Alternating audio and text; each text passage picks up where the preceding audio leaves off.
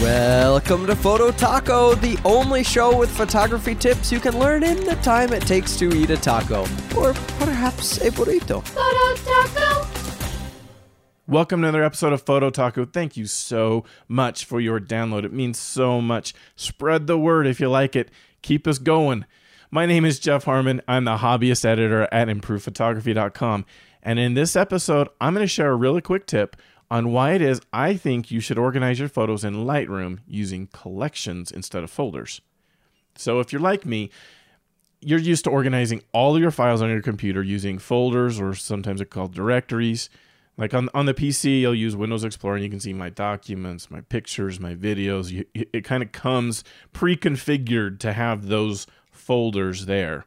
Same on the Mac. You have Finder that you use to go and you'll find similar folder names. You have documents, pictures, applications, etc. All, all the different the the folder names that are there. And you're you're very used to when you create a document or a spreadsheet or or even your photos, you go and you you find a spot for them on your drive. You want to be able to find where they are. You don't just mesh it all together and then you can't find anything. It, it's a very common thing we've all kind of been trained to do because of how computers have worked so far. It's so it's only natural to kind of carry that forward with you when you're trying to figure out how you're going to manage them in Lightroom. It works very very well. You have the the in the library module on the left there's a folders panel and you can browse through all of the photos. You you have all the hard drives listed there and then you can drill down into the folders and and you you you can achieve a lot of great organization using a folder structure. It works beautifully. It was built for this. It was designed to make it work this way.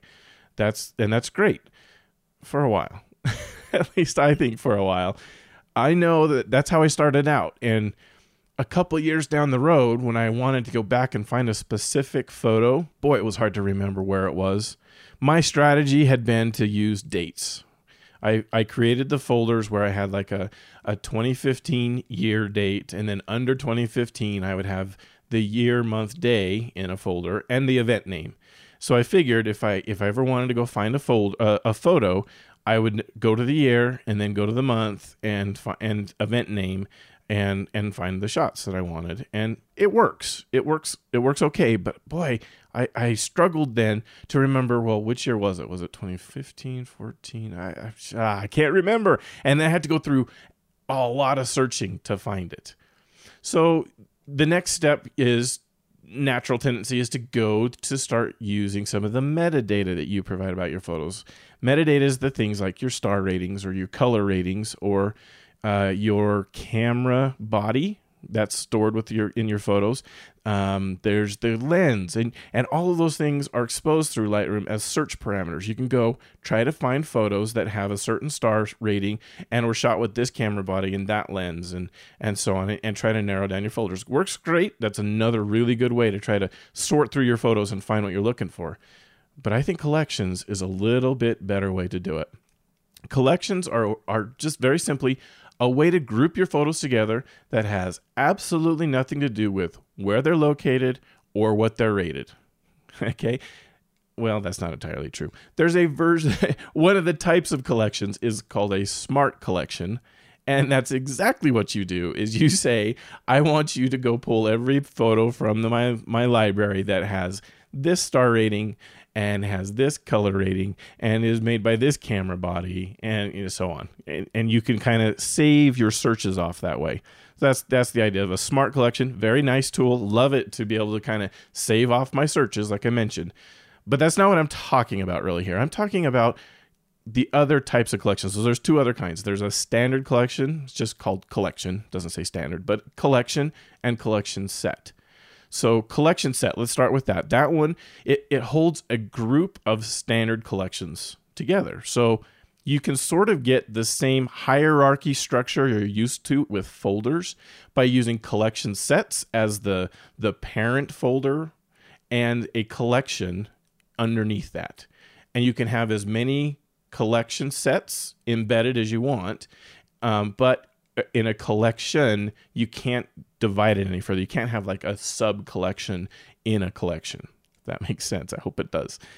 So you, you do have to kind of think a little bit about how you want to do it. Although at any point, if you've got a collection and you decide, actually, I really want to subdivide this, then you just create a collection set, stick it inside, and and move the photos between them so that it works. So it's it's really easy. You don't have to worry about getting the the hierarchy right. You're going to change it over time to to meet your needs and, ha- and how you wanted to do it. But it's it's just a really powerful way. And, and one thing that you can accomplish that you can't with folders is well, there's there's a couple that I that I wanted to, to outline. One is the exact same photo with the exact same edits can be in multiple collections. Let's take an example of uh, an awesome shot you got at a vacation. Um, maybe it's uh, the the most beautiful sunrise you've ever captured um, in in your entire life. Well, you could put that photo then in your vacation folder, which you'd want to be able to find all your shots from your vacation but you may also want to stick it in your landscape folder. And actually, not only is it a landscape, it's a sunset. So let's stick it in the sunset uh, collection. I keep saying folder, but it's a collection. It can be in all of those at the same time, and it will be exactly the same photo with exactly the same edits.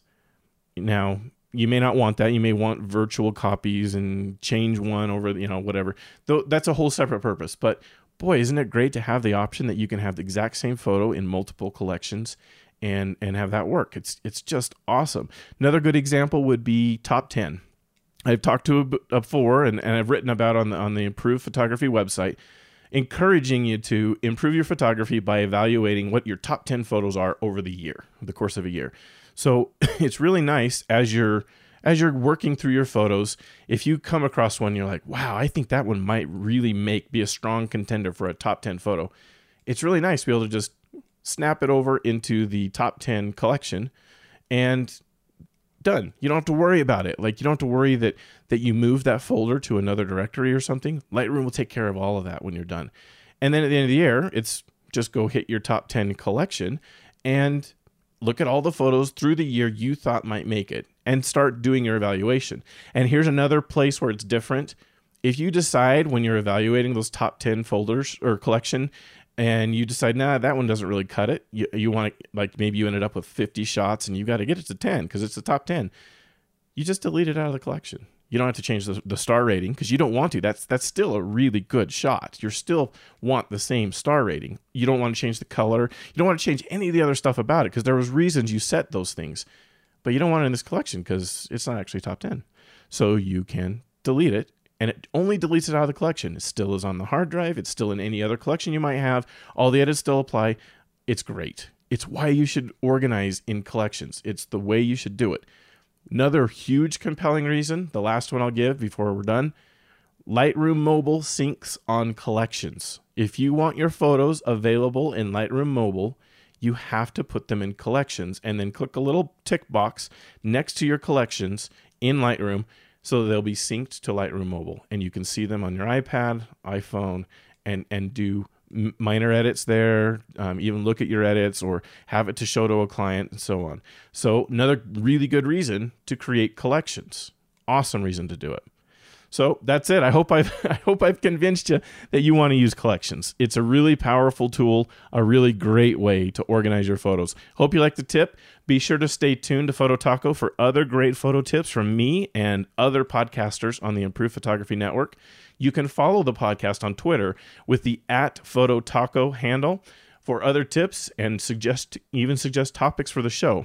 Also, be sure to visit improvephotography.com for news, gear, and other photo tip articles. It is the best way to improve your photography. Photo Taco! Views expressed on this program by independent host guests and callers do not necessarily reflect the views of Improve Photography LLC or its advertisers. Some links mentioned on this program are affiliate links where a permission reserved. Olay!